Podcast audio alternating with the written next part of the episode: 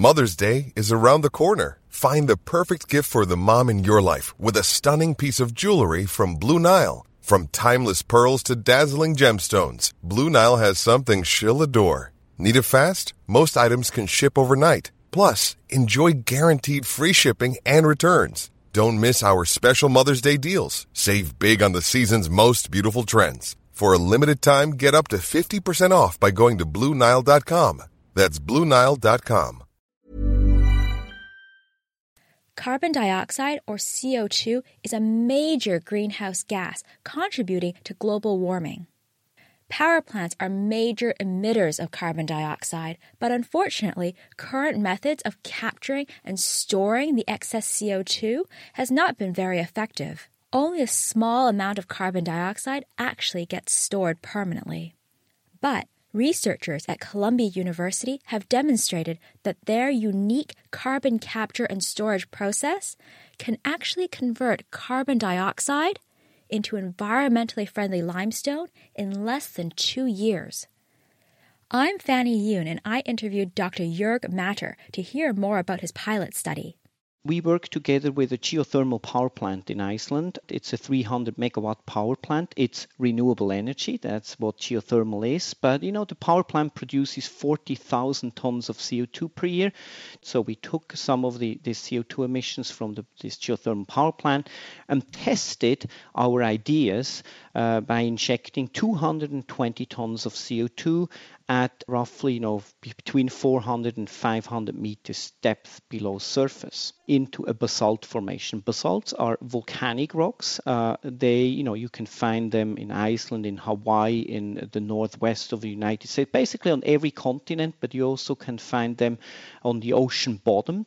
So we co-inject water together with the co2 which means we produce fizzy water and that acidic water with the CO2 in it reacts with the basaltic rocks and dissolves minerals in the subsurface. And dissolving these minerals provides basically calcium and magnesium that's required to convert the CO2 into carbonate minerals. So what we do, we convert CO2 back to stone for permanent storage of CO2 emissions so let me see if I can get this right. So what you do is you take this fizzy water and then you pump it back underground. So do you worry about competing with the groundwater or contaminating the drinking water?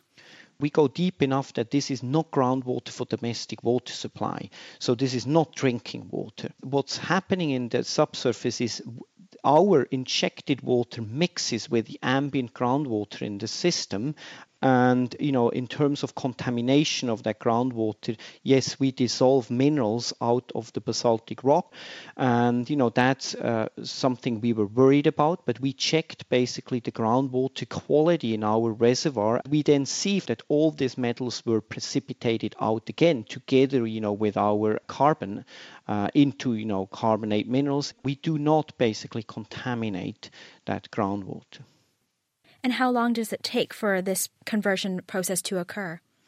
The carbon capture and storage community thought that, oh, it takes at least 100 to several thousand years to convert CO2 to uh, carbonate minerals.